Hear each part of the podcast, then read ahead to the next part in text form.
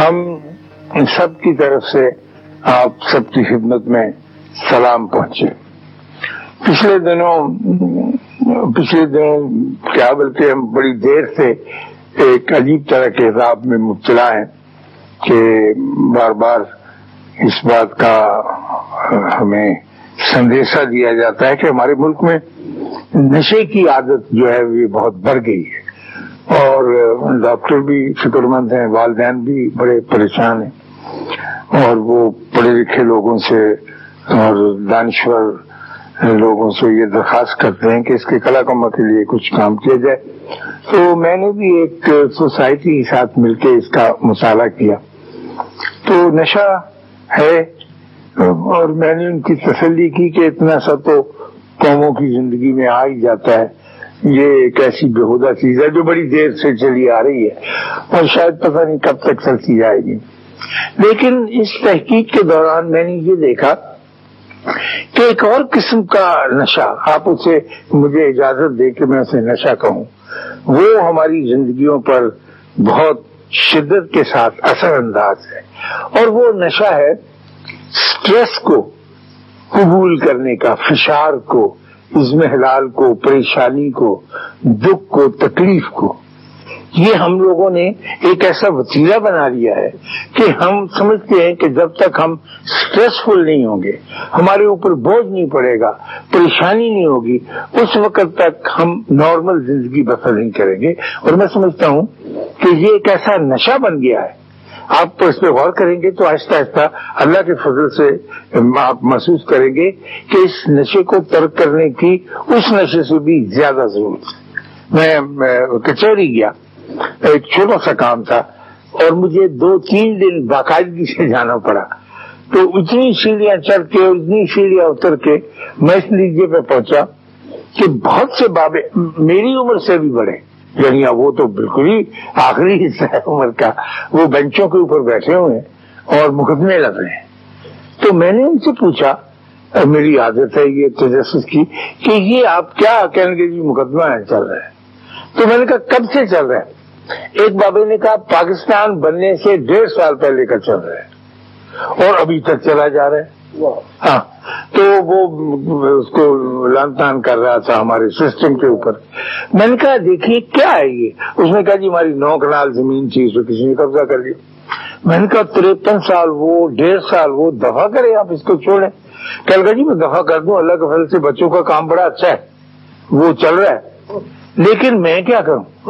مجھے بھی تو ایک نشہ چاہیے صبح اٹھ کے کاغذ لے کے وکیل صاحب کے جانا، وکیل صاحب سے چل کے آگے آنا، یہ چلتا رہتا ہے سلسلہ، شام کو میں گھر چلا جاتا ہوں۔ تو اس سے میں نے اندازہ لگایا کہ ہمارے یہاں پر تو یہ ایک خوفناک صورت اختیار کر کے، پھر چھوٹے لیول پہ چلتا آتا ہے، چلتا آتا ہے یہ نشہ۔ اور آپ کو پریشان کرنے کے لیے گھروں میں بیویوں کو، دفتروں میں صاحبوں کو اسکول ماسٹروں کو، ٹیچروں کو جسے دیکھیں وہ پریشانی کے عالم میں اور کسی نے کبھی یہ سوچا نہیں، کوشش نہیں کی کہ یا اللہ میں اس نشے کو چھوڑوں۔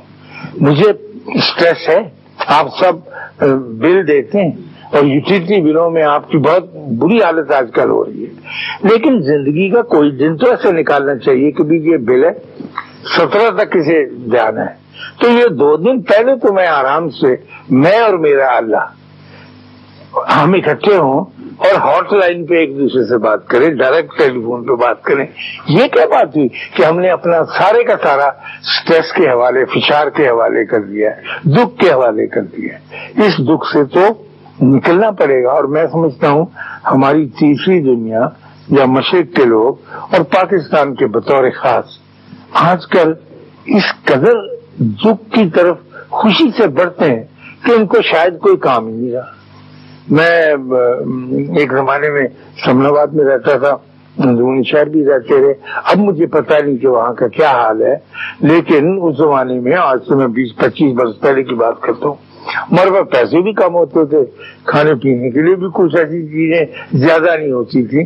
لیکن یہ بوجھ جو ہم نے اپنے اوپر اب جاری کر لیا میں تو کہوں گا، ایسا ہوتا نہیں تھا۔ لیکن اب ہم اس نشے میں میں بار بار اس سے نشہ کہوں گا، اس شدت سے مبتلا ہو گئے کہ ہم اس سے باہر نکلنے کی کوشش بھی نہیں کرتے۔ میرے ایک دوست ہیں، ان کو میگرین کی شکایت ہے، آدھا آدھے سر کا درد ہوتا ہے۔ اور وہ ایسا ہے، طے شدہ کہ بدھ کے دن، ہفتے میں ایک مرتبہ شام کو تین بجے کے بعد وہ ضرور اٹیک ہوتا ہے ان کو، اور وہ دو بجے ایک چھوٹے سے اسٹول پر اپنی دعائیاں اور ایک بڑے اسٹول پر اپنے رسالے اور کتابیں لے کے پڑھتے ہیں شوق سے، اس کی بیوی آرام کرتی ہے کہ اب اسے اٹیک ہوگا، یہ جانے اور اس کا کام جانے۔ وہ انتظار میں بیٹھے ہوتے ہیں کہ یہ بہو کب آتا ہے۔ پرانے زمانے میں کہانیاں تھیں نا کہ ایک بستی کے اندر بلا پڑتی تھی، تو وہ ایک بندہ دیتے تھے یا ایک لڑکی کے قتل کر کے کھا جائے۔ اب پہو سب کو پڑھنے لگے اور ہر بندہ انتظار میں بیٹھا ہوتا ہے کہ یا اللہ میرا پہو کب آئے گا اور میں اس کو اپنے اوپر وارد کروں۔ حالانکہ اگر آدمی غور کرے اور اس نشے پہ لانت بھیجنے کی کوشش کرے تو نکل بھی سکتا ہے۔ انسان اللہ کے فضل سے بہت طاقتور ہے۔ اللہ نے اس کو بڑی صلاحیتیں عطا کی۔ تو وہ تنویر صاحب بیٹھے ہوتے اور ساڑھے تین بجے چھا کر کے ان کو اٹیک ہوتا ہے اس کا۔ اور جب اٹیک ہوتا ہے تو وہ پھر کام سے تکلیف بہت ہوتی ہے اس میں۔ پھر وہ اپنی ایک دوائی کھاتے ہیں، دوسری۔ اور شام کے چھ بجے تک وہ نڈال ہو کے بستر میں لیٹ جاتے ہیں۔ وہ کانپنے لگتے ہیں اور پھر صبح جا کے کچھ ان کا برابر ہوتا ہے۔ اگلے دن دفتر جا سکتے ہیں، وہ دن گھر پہ گزرتے ہیں۔ تو ایک روز جب ہم، میں اور ممتاز مفتی ان سے ملنے گئے تو وہ اپنا سامان رکھ کے بیٹھے۔ تو میں نے کہا، یہ کیا ہے؟ انہوں نے کہا کہ یہ دعائیں میری۔ تو میرے اوپر اٹیک ہوگا۔ تو میں اس کا سدے باب کرنے کے لیے یہ سب کچھ رکھ کے بیٹھا ہوں۔ تو مفتی صاحب کو شوق تھا ان دنوں اس کا ہومیوپیتھی کا۔ تو انہوں نے کہا کہ ہمارے ہومیوپیتھی ایک ایسی دوائی ہوتی ہے جو بالکل انہوں نے کہا نہیں سر، یہ میں تو جانتا ہوں کچھ۔ انہوں نے کہا نہیں، میں آپ ٹھہرے میں ابھی جا وہ اسکوٹر پہ گئے، جا کے دوائی لیا ہے وہ میٹھی گولیاں گول گول ہوتی ہیں تو انہوں نے کہا آپ منہ کھولے انہوں نے منہ کھول کے ڈال۔ کہنے لگے، یہ ہائر پوٹینسی کی میں تمہیں دے دوں تو لے کے بیٹھ گئے۔ اب اتفاق اللہ کا دیکھیے اس کی مہربانی کہ ساڑھے تین بجے، چار بج گئے۔ پانچ بجے انہوں نے زور سے چیخ ماری اور پریشان ہو گئے، کہنے لگے میری بیماری کہاں گئی؟ تو وہ تو عزیز ہے نا اس بیماری کے ہاں۔ تو کہنے لگے کہ یہ میرے ساتھ دھوکا ہو گیا۔ یہ کیوں ایسا ہوا؟ ہے وہ لیکن وہ جا کے بیٹھ کے اپنی اس کی بیوی کہنے لگی اچھا ہوا نہیں ہے۔ کہ نہیں، یہ تو کوئی خراب بات ہوگی۔ رات انہوں نے بڑی بے چینی میں گزاری۔ اگلے دن وہ سی ایم ایچ گئے۔ اور اس دوائی کو دکھایا۔ انہوں نے چیک کیا، ٹیسٹ کیا، ایگزامن کیا۔ انہوں نے کہا جی کچھ بھی نہیں ہے، تو دوائی نہیں ہے، تو میٹھا ہے، چینی ہے اور کچھ بھی تو وہ آ گئے، کہنے لگے کہ میں اس میں کوٹیزون وغیرہ نام کر تو آ کے مفتی صاحب سے کہا کہ آپ ہمیں بتائیں کہ یہ کیا تھا۔ انہوں نے کہا، یہ ہماری دوائی ہے، بڑی مشہور ہے اسپیسیفکلی وہ اس میگرین کے لیے ہے۔ تو انہوں نے کہا، جناب، مجھے بالکل نہیں چاہیے یہ دوائی۔ تو آپ تو مجھے میری بیماری ان کی محبوبہ ہو گئی تھی۔ اتنی پیاری کہ نہ ان کو بیوی اچھی لگتی تھی، نہ ان کو بچے اچھے لگتے تھے، ان کو بیماری سے اور بدھ والے دن سے تھا اگر آپ غور کریں گی تو آپ کو احساس ہوگا، اپنے گھر کو غور سے دیکھیں گی کہ اپنی اپنی بیماری کے ساتھ ہر بندہ چمٹا ہوا ہے۔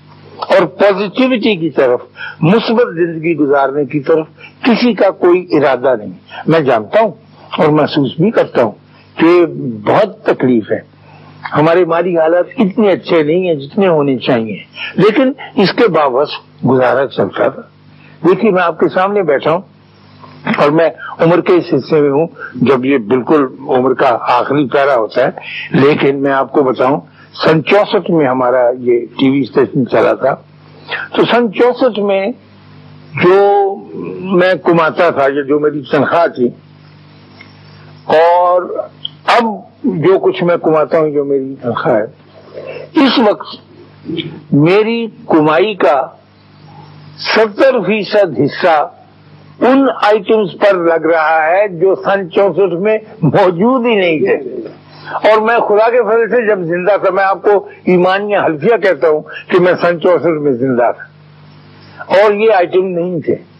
تو اب اب آپ پوچھیں کہ مثلا اس زمانے میں فوٹو اسٹیٹ موجود نہیں تھی مجھے نہیں پتا فوٹو اب میں تحقیق کر کے پوچھتا ہوں، سارے بچے یہ جانتے ہیں کہ یہ فوٹو سیٹ کرا کے لاؤ، یہ کرا کے لاؤ۔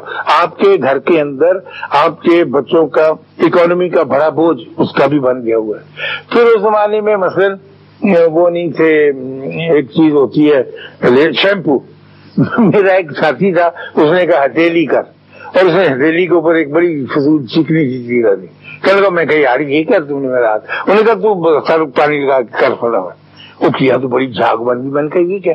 اس نے کہا، یہ شیمپو آج میں جب اشتہار دیکھتا ہوں اپنے ٹیلی ویژن کے اخباروں میں، تو پاکستان کا سب سے بڑا مسئلہ یہ کہ کون سا شیمپو استعمال کیا۔ ہر روز ہر میری لڑکیاں جو میری توتیاں ہیں نا، وہ اس عذاب میں مبتلا ہے کہ یہ اچھا نہیں ہے، وہ اچھا ہے اس میں یہ خرابی، اس میں یہ خرابی ہے۔ ایک عذاب میں زندگی پڑی۔ تو میں نے کہا، میں تو جب بھی بی اے میں پڑھتا تھا، لال صابن سے نہاتا تھا ابھی لال صابن سے کچھ فرق نہیں پڑا لیکن یہ سارے عذاب اکٹھے کرتے ہیں، تو وہ بہت سے عذاب ایسے ہیں جو واقعی سن چونسٹھ میں موجود نہیں تھے۔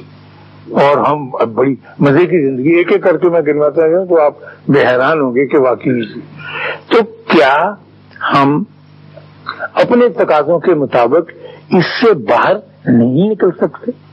اور کیا ہم اپنی بیماری کو اسی قدر کلیجے سے لگا کے بیٹھ رہیں گے؟ کیا ہماری زندگیوں میں خوشی کا کوئی دن بھی نہیں آئے گا؟ خوشی تو ایک ایسی چیز ہے جو بالکل آپ کے اندر سے پیدا ہوتی ہے، باہر سے نہیں دی جا سکتی۔ میرے بچے مجھ سے کہتے ہیں، میرے دوست مجھ سے کہتے ہیں کہ جب آپ کے پاس چیزیں زیادہ اکٹھی ہوں گی تو آپ کو زیادہ خوشی ہوگی۔ میری بہو کہتی ہے کہ اگر اس کے پاس آج کل وہ پتہ نہیں کیا پڑنے کا ہار کچھ ہوتی ہے، وہ بن جائے۔ اور کہتی ہیں کہ ماموں، اگر دو ہو جائے نا، تو میں بڑی خوش ہوں۔ میں نے کہا اچھا میں تمہیں لا دیتا ہوں اس نے کہا کہ پینتیس ہزار کا ہے، چلو میں کہہ لیجیے کتنے دن خوش ہوگی اس نے کہا، میں کافی دن خوش ہوں۔ میں نے کہا، تم شیخی بغار لو گی اپنی سہیلیوں کے ساتھ کہ میرے پاس وہ سیٹ بھی ہے، ہو گیا۔ پھر اس کے بعد کہ جی مجھے کہنے لگی کہ پوزیشن کا ایک اپنا نشہ ہوتا ہے کہ خمار ہے، اس کا کہ میرے قبضے میں۔ میں نے کہا، پیارے بچے، میں تم سے یہ پوچھتا ہوں کہ اتنی ساری قیمتی چیزیں اکٹھی کر کے جب تم سوتی ہو اور سونے لگتی ہو تو ان ساری چیزوں سے تمہارا تصرف جو ہے وہ ٹوٹ جاتا ہے۔ قبضے میں کوئی جب آپ سوتے ہیں تو آپ کی کار کچھ نہیں رہتی نا۔ تو جب ٹوٹ جاتا ہے اور میں تمہیں کبھی جگاتا ہوں صبح کہ بچوں، بہت دیر ہوگی، اٹھو۔ تو آپ کہتی ماموں، دو منٹ اور سو لیں دو۔ یعنی آپ کو اس خوشی میں جو آپ کے اندر سے پیدا ہو رہی ہے سونے کی، وہ زیادہ عزیز ہے۔ اور وہ جو پوزیشن آپ نے اکٹھے کیے ہیں، وہ آپ بلائے ہوئے ہیں۔ تو کبھی کسی نے اس بات پہ غور ہی نہیں کیا اور اب وہ تھوڑا تھوڑا سوچنے لگی ہیں کہ ماموں، آپ عجیب غریب باتیں کرتے ہیں۔ اس طرح سے تو کہیں ہم مارے نہ جائیں، میں کہیں مارے نہیں جائیں گے۔ آپ خوش ہوں گے۔ جب میں تمہاری عمر کا تھا، میں بار بار اپنا وہ زمانہ یاد کرتا ہوں کہ میں بڑی دیر اٹلی میں رہا۔ تو وہاں ایسی گھبراہٹ کے آثار پیدا ہونے لگے تھے۔ تو میری جو تھی سینیورا وہ جو جہاں جس کے گھر میں رہتا تھا، لینڈ لیڈی۔ تو اس نے کائتانی اس کا نام تھا۔ کائتانی کہنے لگی، تو کیا پروفیسر، کیا میں، کیا بہت میں پریشان ہو گیا ہوں، کام کا بڑا دباؤ ہے اور میں اس کو برداشت نہیں کر اس نے کہا، تم ایک دن چھٹی کر لو۔ میں نے کہا، میں چھٹی کر کے کیا کروں؟ میرے لیے تو یہ پردیش ہے، دفتر میں جا کے دل لگتا ہے میرا، وہاں سے شام کو گھر آ جاتا ہوں۔ اس نے کہا، نہیں، تم جاؤ، روم اتنا بڑا شہر ہے۔ کچھ دیکھو کہ بے مقصد گھومو۔ میں نے کہا، بے مقصد کیسے گھوما جا سکتا ہے؟ کہ گھوما جا سکتا میں نے تیئیس دن مسلسل کام کیا تھا، کوئی چھٹی نہیں تھی میری۔ تو میں نے رسم والوں سے کہا کہ میں آج نہیں آؤں گا میری انہوں نے کہا، ٹھیک ہے، آپ نہ آئے تو پہلا کام خاتون حضرات جو میں نے کیا، کپڑے بدلے، سوٹ پہنا، اپنی ٹائی لگائی میں دفتر پہنچا۔ کام کرنے کی غرض سے نہیں، صرف یہ دیکھنے کی غرض سے کہ میرے کلیگ کیا کر رہے ہیں۔ میں نے دیکھا جو سینیورینا آنا لوکس جو تھی، وہ بیٹھی ٹائپ کر رہی تھی۔ اور میں نے اسے ویو کیا۔ کہ مزے کر رہے ہو نا چھٹی ہے میں نے کہا ہاں کچھ نہیں۔ جس کرسی پہ میں بیٹھ کے کام، اسی پہ بیٹھا نا کچھ کام نہیں کیا۔ پھر اور دوستوں سے دو، تین چاند پروفیسر تومر تھے، ہندی کے براڈ کاسٹر وہ اپنے لکھ رہے تھے ہندی۔ کہنے لگے، آج تمہارا کچھ من کے نہیں، آج میرا کوئی کام۔ دفتر میں وہ وقت گزارنے کے بعد میں سیڑھیاں نیچے اترا۔ تو وہاں قریب ہی سانتا ماریا مجورے ایک گرجا، اس کے نیچے بازار ہے انڈر گراؤنڈ میں اس میں چلا گیا، کبھی نہیں گیا تھا۔ تو بازار، سودا بیچنے والی عورتیں تھیں۔ تو انہوں نے کہا کہ ادھر آؤ ادھر آؤ۔ وہاں ایک رواج ہے آواز دیکھ جیسے ہمارے یہاں، وہ جو مسجد ہے ڈبی بازار کی، وہاں آوازیں دیتے ہیں۔ تو میں کیا، ایک خاتون تھی، اس نے کہا ادھر آؤ۔ یہ تم دستانے لو جالی کے دستانے سے بڑے اچھے بنے ہوئے۔ تو یہ کہنے لگی، یہ تمہاری محبوبہ کے لیے ہیں۔ تمہاری منگیتر کے لیے۔ میں نے کہا، میری تو کوئی منگیتر نہیں ابھی۔ اس نے کہا، بیوقوف کبھی ہوگی تو صحیح، تم لے لو۔ میں کہا، میں نے کیا کروں گا لے کے؟ اس نے کہا، نہیں، میں تمہیں زبردست لے دوں وہ کوئی ساڑھے سات روپے کے بنتے ہیں حساب سے لیے۔ اس نے لفافے میں ڈال کے میں لے یہ آلہ اور مجھے نہیں پتا کہ مجھے کس کو دینی ہے۔ نہ کوئی میری منگیتر ہے، نہ کبانوں کسیا کا نام نشان تھا، لیکن میں نے لے لیے وہ دونوں دستانے۔ اور لے کے باہر آ گیا۔ باہر آ کے ریلوے اسٹیشن کے پاس ایک شاہ رنگ کی شاہ فام خاتون، وہ ایک چھابے میں زرد گلاب کا ایک پھول رکھ کے اپنے پیر کھجا رہی تھی، اس کو جمائیاں سے آ رہی تھی تو اس نے مجھے کہا کہ یہ پھول بڑا اچھا یہ پھر تیرے لسن ہو رہا اس نے بھی کہا کہ تیری بیوی کے لیے بڑا اچھا ہے۔ میں نے کہا بڑا خوبصورت ہے۔ وہ بھی میں نے اپنے دس لیرے کا لمبی ڈنڈی والا پیلے رنگ کا زرد گلاب کا پھول۔ وہ لے لیا پھر آگے میں ریلوے اسٹیشن گیا جہاں سے بس چلتی تھی، سیونٹی سیون ستر نمبر کی جو میرے گھر کو آتی۔ تو وہاں پر پیارے بچوں، میں نے دیکھا کہ ایک اخبار اسٹال تھا۔ اس میں ایک میرا بڑا محبوب پچا تھا، دومینی کا دل کو وہ آیا ہوا ہے۔ میں نے کہا، یار، تازہ تازہ پرچا کے شام کے میں نے کہا، یہ دے دو، اس نے کہا، لو، یہ لے جاؤ اور لے کے چلتا ہوا میں اپنی بس میں آ کر سیونٹی سیون نمبر کی جو تھی، اس میں بیٹھ گیا۔ اس میں ایک بوڑھا سا آدمی پروفیسر، جس نے گلے میں اینک ڈالی تھی دھاگا باندھ کے بیٹھا، اونگ رہا تھا۔ عمر رضی آدمی۔ تو میں زور سے بیٹھا، سیٹ پہ تو اس کی آنکھیں کھول دی۔ اس نے مجھے کہا کیا منجور نو میں نے کہا، منجور نو کیا کر، پڑھ کہ کتاب میرے ہاتھ سے گر کے نیچے چھوٹ گئی، میں پڑھ رہا تھا۔ تو اب میں نے اٹھانے کی زحمت گوارا نہیں کی کہ کوئی بندہ آئے گا تو مجھے اٹھا دے گا، نہیں، میں نے کہا لینے یہ رکھ لوں میں۔ نے دے دی۔ کہ بہت اچھی کتاب۔ پھر ہم باتیں کرنے لگے وہ کوئی اسکول ٹیچر تھا جو ریٹائر ہو چکا تھا۔ تو کہنے لگا، آج موسم کتنا اچھا ہے۔ میں نے کہا ہاں جی موسم باقی بہت اچھا بس میں بیٹھے، باتیں کرتے گھر کی طرف آگے۔ جب میں گھر کے پاس پہنچا، شام ہوگی بڑی۔ تو میں نے ایک ستارہ جو زندگی میں دو سال ہو گئے تھے مجھے کبھی نہیں دیکھا تھا۔ روز اسی وقت آتا تھا۔ وہ میں نے دیکھا کہ جناب ایک ستارہ ہے جو مجھے ایک گائیڈ کے طور پر ایک نشاندہی کر رہا ہے کہ میرا گھر اس طرف کو ہے۔ یعنی ایک لگا مجھے جیسے کچھ بھی ستارے کو دیکھ کے کر وہ بڑا اچھا لگا، میں کافی دیر دیکھ رہا تو گھر آ گیا۔ گھر آ کے وہ ساری چیزیں، وہ لمبی ڈنڈی والا زرد گلاب کا پھول وہ سفید دستانے اور ساتھ اس کے اخبار میرا اور ایک شاید اور چیز تھی رکھی بستر کے اوپر۔ تو آپ یقین کریں، میں آپ کو کرنا نہیں چاہتا جو نشہ کے ہمارے اوپر عائد کر دیے گئے۔ تو میری اپنی ذات سے بھی اور آپ سے بھی بڑی درخواست ہے کہ ہم دوسرے نشوں کی طرف توجہ دینے کے بجائے اسٹریس کے نشے سے نکلنے کی کوشش کریں۔ یہ ہم نے یقیناً اپنے اوپر سے میں پھر کہوں گا کہ بڑی مشکلات ہیں۔ بڑی تکلیفیں ہیں۔ بڑی تنگیاں ہیں۔ لیکن اگر ان کو تکلیفیں اور تنگیاں سمجھ کر جس طرح میرے ساتھ اس آزو میں شریک ہوں گے کہ ہم ڈپریشن کی ایک ایسی بیماری کی طرف بڑھ رہے ہیں جو بڑی تیزی سے پھیل رہی ہے۔ اور ڈاکٹروں کا خیال ہے کہ پانچ سے سات سال کی مدت میں یہ بیماری ڈپریشن کی بیماری لوگوں میں ایسے پھیل جائے گی جیسے ایڈز کی بیماری ہے یا کینسر کی، یہ پیچھے رہ جائیں گی اور یہ ذہنی بیماری جو ہے، یہ آگے بڑھتی چلی جائے گی۔ اس ذہنی بیماری کا سدے باب کرنے کے لیے میں اور لوگوں کے لیے بھی دعا گو ہوں، لیکن اپنے ملک کے لیے اور اپنے ملک کے باشندوں کے لیے یہ ضرور تمنا کرتا ہوں کہ اللہ نہ کرے کہ ہم ڈپریشن کی، اس بیماری کی طرف جائیں جس کی نشاندہی دنیا بھر کے ڈاکٹر چیخ و پکار کر کے کہہ رہے اور ہمیں ایک سہارا جو ہے وہ اللہ کی ذات کا اور نبی صلی اللہ علیہ وسلم کی گائیڈ